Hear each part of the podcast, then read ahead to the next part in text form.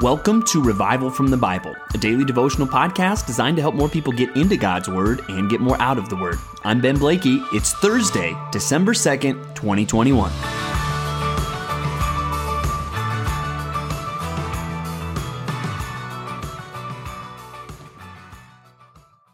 Just about all of us seek some kind of glory.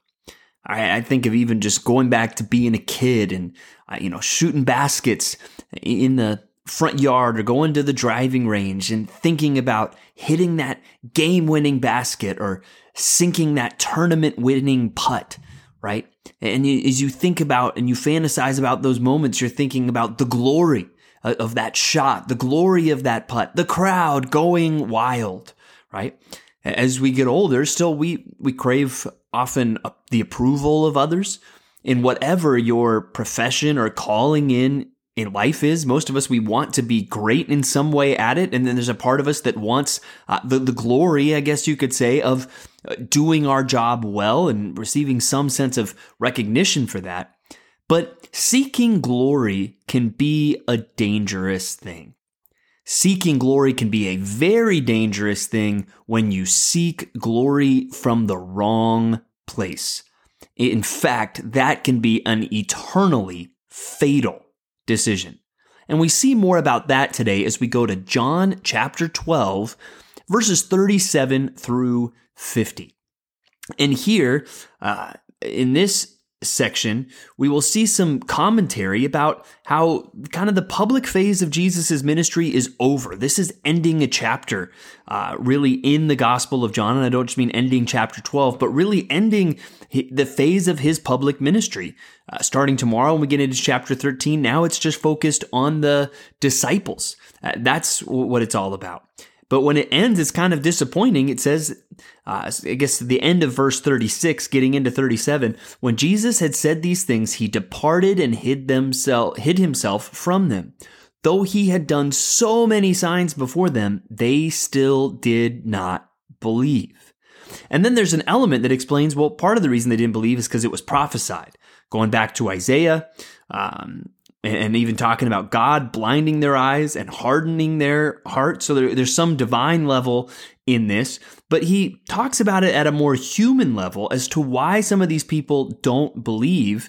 And we see more about that in verse 42, where it says, Nevertheless, many even of the authorities believed in him, but for fear of the Jews, they did not confess it, so that they would not be put out of the synagogue, for they loved the glory that comes from man more than the glory that comes from God. There is the fatal decision to love the glory that comes from man rather than the glory that comes from God.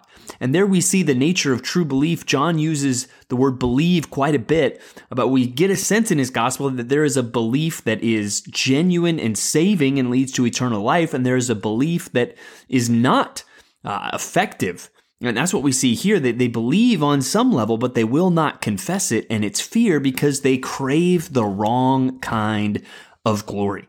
They crave the glory that comes from man rather than the glory that comes from God. And that, my friends, is something that we all need to be on guard against because there will be ways that all of us will be tempted to seek the glory that comes from man more than the glory that comes from God. Now, it's not going to be exactly the same. Uh, none of us are dealing with the incarnate Christ uh, in his first coming, seeing him do the miracles. No, that's not a challenge any of us will face or have to deal with. But there's all kinds of other challenges, and a lot of them, though, will come down to the glory that comes from man versus the glory that comes from God. Some may end up being a pretty big deal, you know, where you can really face a choice where it's your job or your livelihood or your profession or your reputation, or you can be faithful to Christ and you can't really keep both things. And in that moment, you'll have to ask yourself, do I want the the glory that comes from man or do I want the glory that comes from God? But, you know, we think of those uh, kind of big showdown moments. That's probably still going to be the exception. Think just about the day to day. Think about your job. Think about your home. I mean, what are you really craving? Are you craving the glory um, that comes from God or the glory that comes from man? You know, in your business, do you just want to do it for the accolades, for the promotion, for the raise, or are you really seeking to do your work to honor God? That should be our priority as believers. Uh, think of your home, right? Are you really just wanting glory from uh, the people that live with you, or are you really seeking to honor God and, and seek the honor that comes from God in that? Think about church and ministry. Are you really wanting to serve God so that people will pat you on the back and say good job or so that you can have a title or so that you can uh, you know have some kind of position of authority in the church or are you really just seeking to honor and serve the Lord? I'd invite you to really pray through your own heart in some of these different areas and consider them uh, today as you respond to this passage. Uh, next, let's go back and, wrap up Psalm 136. And a very small reading from this today, but the, yesterday in the reading, it's a lot of things that might be hard to personally identify with when it's uh, talking about the exodus of the Israelites or God, you know, defeating these kings on the other side of the Jordan River, uh, you can't really take a lot of that personally. You were not there. Uh, those are, you know, going way back in history to remember those things over 3,000 years ago. But consider the few verses we read today. It is He who remembered us in our low estate, for His steadfast love endures forever, and rescued us from our foes, for His steadfast love endures forever. He who gives food to all flesh, for His steadfast love endures forever. Give thanks to the God of heaven, for His steadfast love endures forever.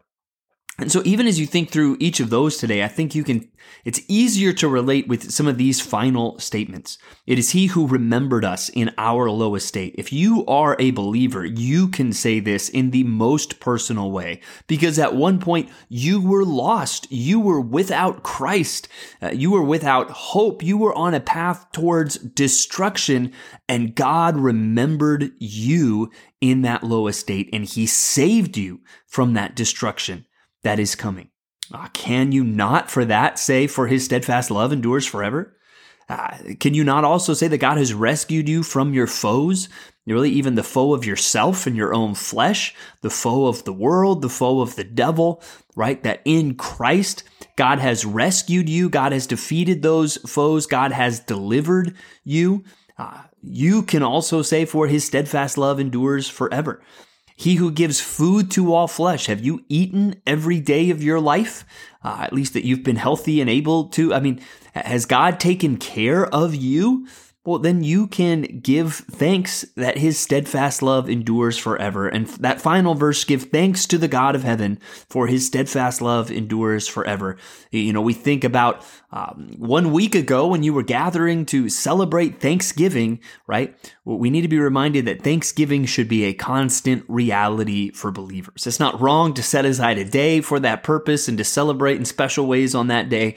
But Thanksgiving should be something that's happening in our hearts, and our words, and our actions every single day of our lives because God has been good and his steadfast love endures forever. So I hope you're filled with gratitude even as you consider those things. Next, let's move on to our final two passages that will get us thinking about the future. And we first we go to Ezekiel 44 and 45. And here again it talks about some different things regarding this future temple. It talks even about a prince, and there's some questions. Well, what's going on there? And it really seems that this will be some kind of uh, leader in Jerusalem and in the temple, maybe some kind of administrator, um, executive. I don't, I don't know how you would put it, but some kind of figure like that. The, the, prince does not, I don't think, is not Jesus Christ. And some pretty clear reasons would be that this prince offers sacrifices for sins. Uh, Jesus doesn't need to do that. Also, this prince we'll see in chapter 46 will father sons. Um, don't think we should anticipate Christ doing that. Uh, we don't see that scripture. Um, so this prince seems to be somebody else. But one interesting thing today is when it talks about some of the priests and what their role is going to be. Uh, some of that is determined by the um, the faithfulness or the faithlessness of their forefathers. That there's certain Levites that will have some jobs, but they will not kind of have the most privileged roles because of the unfaithfulness of their ancestors, but the those that descend from Zadok the priest, uh, they are given some of the more prime positions, and, and in God's eyes, he's saying he's doing that because of the faithfulness or lack thereof of their forefathers. So let that speak to us just even about how seriously God takes faithfulness to him and the effect that could have even beyond us that we are unaware of. Uh, and so let that be a call for us to remain faithful to Christ. And then we just read a little bit in Revelation today, Revelation chapter 7, verses 1 through 8. And here it um, talks about these 144,000 uh, that will be sealed on their foreheads. Um, and it talks about 12 from each of the tribes of uh, Israel. And so 12,000. And so as you look through this, I have not come across a convincing way to understand this passage in any way that is not, well, pretty straightforward. That in this uh, future period of, of judgment, uh, there will be 144,000 of Israel that are sealed and used by God. And I think this matches up with other things that we see in scripture that God has not done with the nation of Israel. And even one of the primary purposes of this time of tribulation is God working on Israel. And these witnesses will seem to have a role in that and perhaps even beyond Israel. Uh, but these people will be testifying really to the truth about Christ. And it seems that there will be a lot of fruit uh, from their ministry. But again, th- th- these passages get us looking to the future. But as for right here, right now, let's remind ourselves and ask ourselves, whose glory are we living for today? Our own, or are we really seeking the glory that comes from God and from God alone? Thanks for digging into God's Word with me today on Revival from the Bible. For more resources, check out revivalfromthebible.com. To learn more about Compass Bible Church Treasure Valley, go to compassbible.tv. The grace of our Lord Jesus Christ be with you.